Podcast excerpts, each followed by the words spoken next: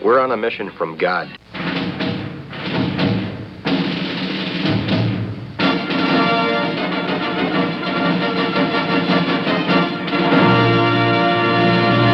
And now for something completely different.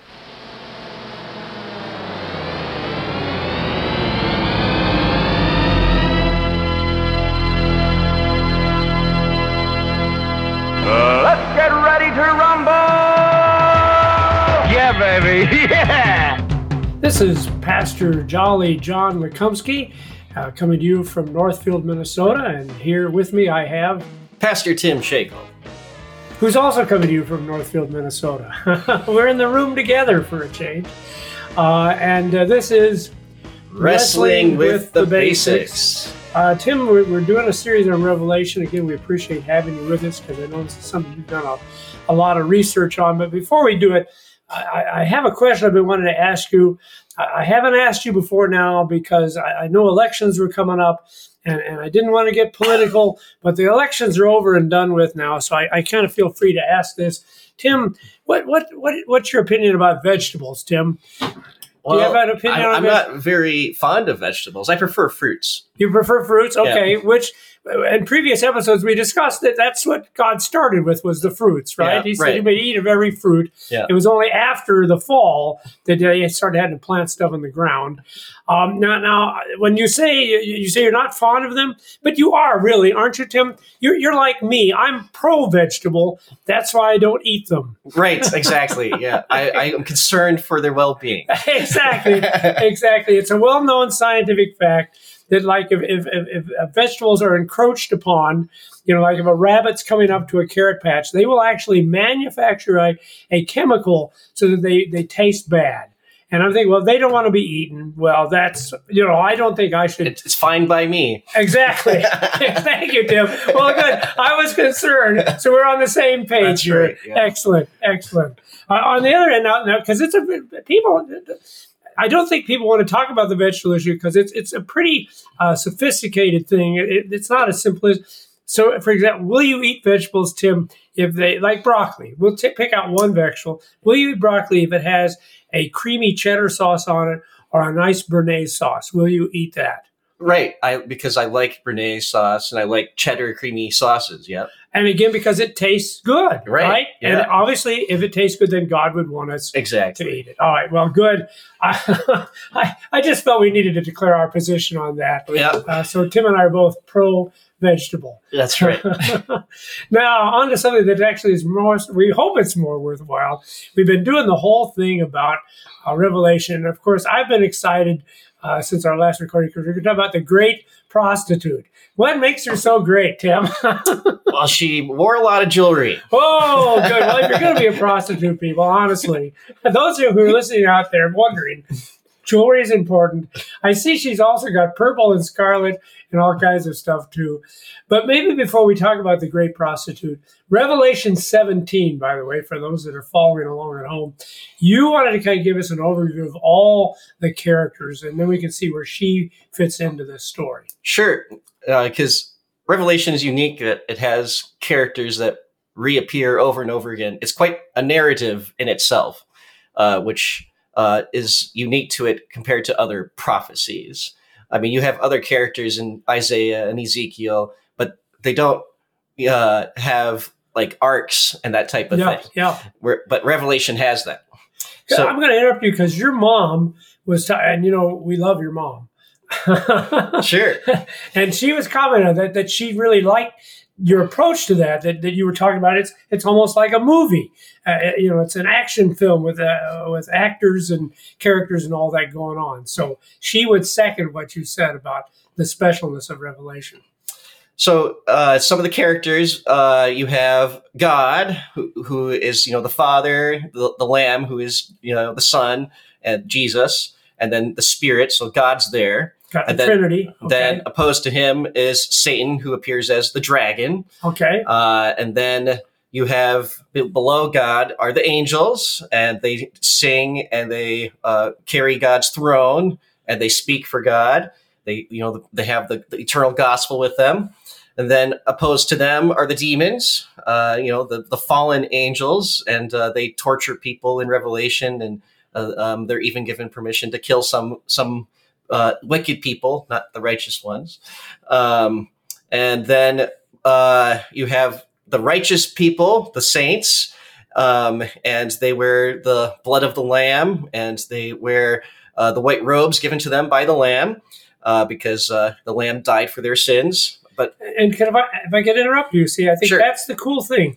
So they're the righteous and the saints, not because they're necessarily the best people, not because they've never done anything wrong, not because they aren't sinners, but because they have the robe that makes them pure and holy, the robe washed white in the blood of the Lamb. correct. Yeah. And so then opposed to them would be the wicked, and they're characterized for being unrepentant. So even though God gives them chances to repent, uh, they will refuse and they remain unrepentant.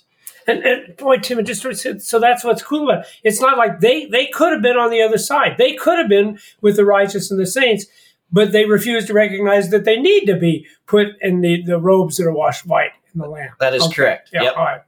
And uh, the, the saints are up, also represented by the woman uh, that uh, is the bride, Okay. uh, you know, the church. Um, and, you know, of course, uh, she marries Jesus uh, in the wedding feast. Um, then there's another woman, the harlot, that's who we're getting to today. Uh, and she entices all uh, people and she uh, gets the wicked to follow her and do all kinds of wickedness and uh, speak all kind of kinds of blasphemy against God. Uh, and then you have um, beneath Satan or, or with Satan, you might say, are two beasts. Uh, you know, the, the beast that comes out of the water, and then the beast that comes from the land, which would be the, the false prophet uh, and uh, and the propaganda that uh, he speaks and, and uh, working the means he uses okay. uh, to to uh, get people to do these wicked things. Uh, on the opposite side of that would be uh, God having these uh, four living creatures, and you maybe might throw the angels in there, uh, but the, the four living creatures kind of stand out as different and different looking, and you know they're uh, they're holding the altar together and uh, doing God's bidding. So those are all the characters, and they they reappear over and over again. The one that's kind of unique is the prostitute because the prostitute revelation reveals to us is the same as the second beast in chapter 13 Oh, okay. but is also the same as uh, the great uh, city of babylon uh, as opposed to the c- city of jerusalem so the wicked have their own city that's babylon the righteous have their city that's Jer- the new jerusalem um, so you have all these parallels but you have all these characters and they keep reappearing So, so it almost sounds like you got a whole a group of, of, of evil, wicked things going on, and and, and they're are they mocking? Is that what it is? Is the devil kind of mocking all, all of the good things, the angels, the righteous, the saints, the four living creatures? Uh, are, are no? Am I off track on Well, that? Or not only is he mocking that's part that part is true he's, Okay, he's mocking yeah. god but not only is he mocking god but he's mimicking god such that he might deceive the righteous ones the elect Okay. right okay, so he does things so that way it looks like he's being god when he's not really being god he's enticing them to fall away from god so just like uh, uh, satan you know uses scripture you know connivingly so that you know he, people would fall away it's the same kind of thing So it's kind of so it's this whole deception thing, which has been from the very beginning. Uh, uh, I, I, okay, that's an excellent point. So, which beast are we going to be talking about here? Because I know that it says So, the great prostitute and the beast. The prostitute and the beast. It's it, the same two creatures are uh, in uh, Revelation 13. So both beasts. So the prostitute is the second beast. Ah, the, okay. prosti- the prostitute is the the false prophet, the one who looks like a dragon. Or, I mean, looks like a lamb but speaks like a dragon. Okay, Um, and the the first beast is the one that doesn't change throughout Revelation. So that's uh, in chapter thirteen is when it's first revealed, and uh, all kinds of wickedness happens through these two beasts or the prostitute. okay. What, how far do you want me to read in chapter So seventeen? just read verses one to six. Then one of the seven angels who had the seven bowls came and said to me, Come, I will show you the judgment of the great prostitute who is seated on many waters, with whom the kings of the earth have committed sexual immorality, and with the wine of whose sexual immorality the dwellers on earth have become drunk.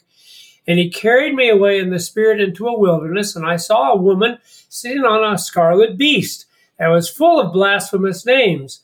Uh, and it had seven heads and ten horns.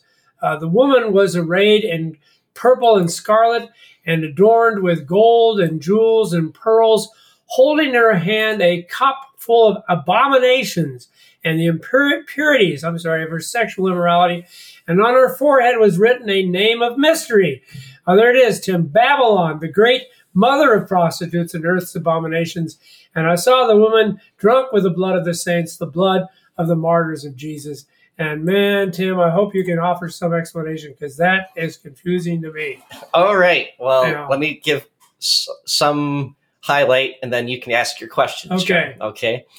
So there's the, the prostitute. Don't forget, this is the same character as the second beast, but Okay. sh- she's alluring, right? And she Yes. stands opposed to the woman that is the church. So this is the wicked part of, uh, you know, the, that ju- juxtaposes to the church. Here's something that is another woman. She's seductive. She's adorned in purple, you know, which is royalty.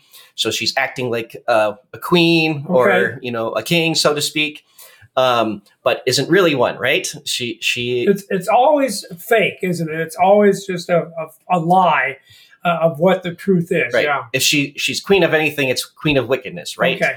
Yeah. Uh, and uh, and she is uh, got drunk on what the blood of all the the righteous people. Yeah. Okay, because she's been attacking God, and attacking God's children, God's people. And so she, and you have that cup that's reminiscent of uh, chapter fourteen. John, remember we had, Yep, we had a I- cup there. Okay, about the cup. and the cup there that was the, God's cup of wrath right? right. That's for all the, the wicked. And remember that Jesus, he bears that cup when he goes to the cross, right? And he- he says, you know, take this cup away from me. That's what he's talking about, right?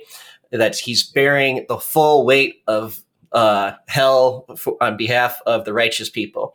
Well, her cup is um, that she seduces uh, people to stray, you know, to, to stray away from God, to, to believe Okay. in the beast, you know, that is uh, to believe in anything that is wicked, that is not God. That's her purpose. And, and you know, Tim, see, it strikes me. I, I can understand that because the one cup, like you said, was a cup of wrath and a cup of punishment. And again, as you also said, thank God that's the cup that Jesus drank, so we don't have to drink this cup. But if I was out there, oh, here's a cup of wrath, and here's oh, here's a cup of uh, well, it's abominations and impurities. But you know, abominations and impurities. That's kind of cool sometimes, Tim. well- you know, Well, also notice it, the luxury. So the gold, the jewels, the pearls, and uh, in chapter 18, we get kind of uh, an idea of what people would be lured into. It is Okay. it is the it is the wealth and uh, all the power that she holds. You know, okay, so so I can bear the cross, or I can go after this this prostitute, and I'm going to have wealth and sexual satisfaction, and well, you name the earthly blessing. Apparently, she offers that in her cup. Seems like a, a you know an, an obvious choice to me, Tim. right? yeah. okay, So, uh, any other questions on on those verses there, John? all right. So so she is representing. She's the one that's tempting the saints, and, and yet at the same time, she's the one that's martyring the saints too. Isn't that crazy? Correct. Yep. Yeah. And just note that this isn't the dragon, right? So No. it's uh, so Satan is using her uh, to uh, do his bidding, so to speak, to, to tempt to tempt uh, all the saints. is it proper to look at what's going on in the world now? Are there things that are happening, people, events that would actually reflect this prostitute in our world at this moment? Or is that, are we going to get off track if we try to do that? No, I mean you could fit uh, all kinds of things, not just this time period, but you know multiple time periods, uh, including the time period that the early Christians would have lived in, right? Okay. Uh, so uh, you know, history kind of repeats itself, right? Uh, um, but um, uh, so, in particular, it would be you know the, the wealth and power, you know, Okay. at the expense of, at the expense of uh, God and and worshiping God. So, for instance, Christians in the early church were were persecuted uh, for their beliefs, and you know, were told that they should worship uh, the emperor. Uh, and if they didn't, you know, they, they might be persecuted. Uh, you know, during the time of Domitian, for example. Yep.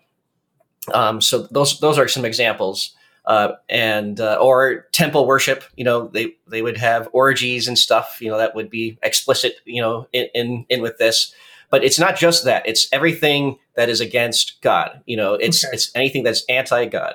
Uh, that is what she represents. So, so it- it's okay to say, okay, like like in, in our culture today, the, the whole sexual immorality is just getting crazy. You know, there are things that you can see on TV that, that my grandmother would have fainted if she had seen. Uh, and so it's okay to say, yeah, that's part of it, but but it would be wrong to say that's all of it. That this is much more than just those individual things. Well, I, I would just like to point out that the harlot is um, chosen for a reason, right? Because anybody with, with human experience can understand what that what that feels like. And you know, if you got married and one spouse cheated on you, Yeah. you understand how uh, damaging that is. Yeah. You know, juxtaposed to uh, you know uh, the the woman, the church, um, who is you know uh, not virgin literally, but Yeah. virgin because she wears the blood of the lamb. She's repented of her sins. Uh, you know, and it you know beckons back to Hosea. You know, you you have the the, the um, prostitute uh, imagery there Yeah. as as well. Um, so and the the cheating is happening when you're um, falling away from God, when you're saying something's better than God. So it that's that's the imagery there. okay. So it's purposeful. You know, the harlot's chosen on purpose because uh, you have betrayed God as, as a, what you know. You're no longer the wife of of Him. You know, you've chosen something something else. You And, and one of the things you've done consistently, Tim, is you've shown us that these themes are, are running through the whole Bible. And now, when you bring up that theme, I can think of all the prophets and all those where it was the same thing, where where the image is that Israel has been unfaithful, that she was the bride, and now she's uh, been adulterous. So uh, uh, again, uh, all right. Anything else about these verses, Tim? no, I think we can move on to verses seven to eighteen. And you know what? I forgot the latter half of verse six because the way they divided the paragraphs. Uh, John says, "When I saw her, I marveled greatly." So this must have been something that impressed even the apostle. Mhm. Uh, seven to what, Tim? Eighteen. But the angel said to me, Why do you marvel? Oh, well, good. he was marveling. Why do you marvel? I tell you the mystery of the woman and of the beast with seven heads and ten horns that carries her. The beast that you saw was and is not and is about to rise from the bottomless pit and go to destruction. And the dwellers on earth whose names have not been written in the book of life from the foundation of the world will marvel to see the beast, because it was and is not and is to come. This calls for a mind with wisdom. The seven heads are seven mountains on which the woman is seated. There are also seven kings, five of whom has fallen. One is, the other has not yet come, and when he does come, he will remain only a little while.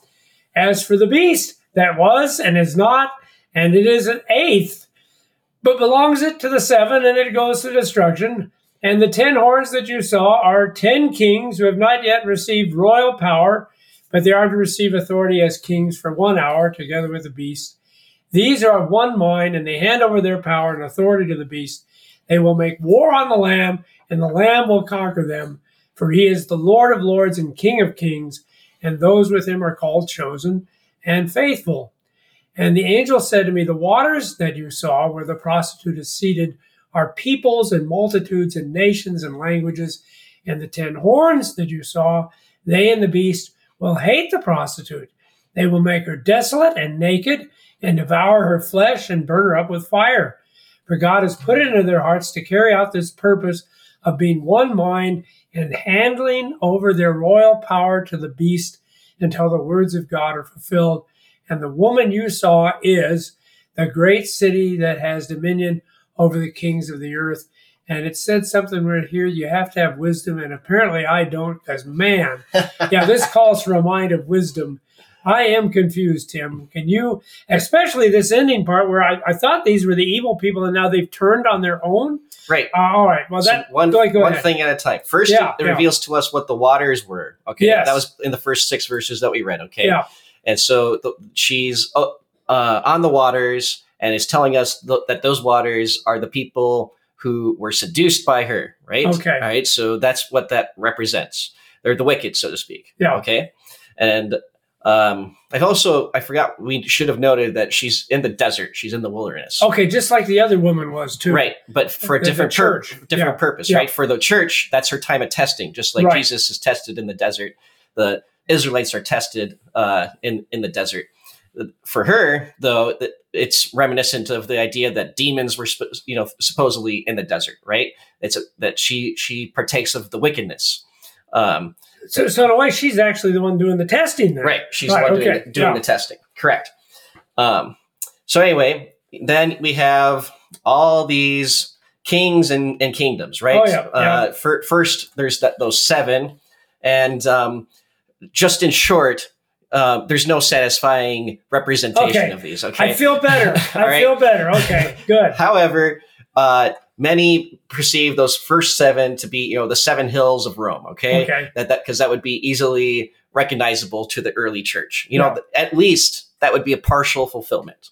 Okay, uh, on the bigger picture, though, who knows? Okay, Okay. but what's important is that they're all working together and we have some kind of human interactions that you know the beast is working through means through through these evil Okay. kings and they're all giving power to her and what happens in the end is that evil turns it on itself right? They they destroy the harlot in the end. They they kind of uh you know they uh turn against her. So evil turns against evil in the in the end. You know it's like any any action movie right? You Yeah. have all these wicked people mobsters and uh, you know they they you know whack a guy so to speak you know because uh, they they were going to turn him in you know that Yeah. type of thing. So evil turns on itself. That's kind of what's happening here.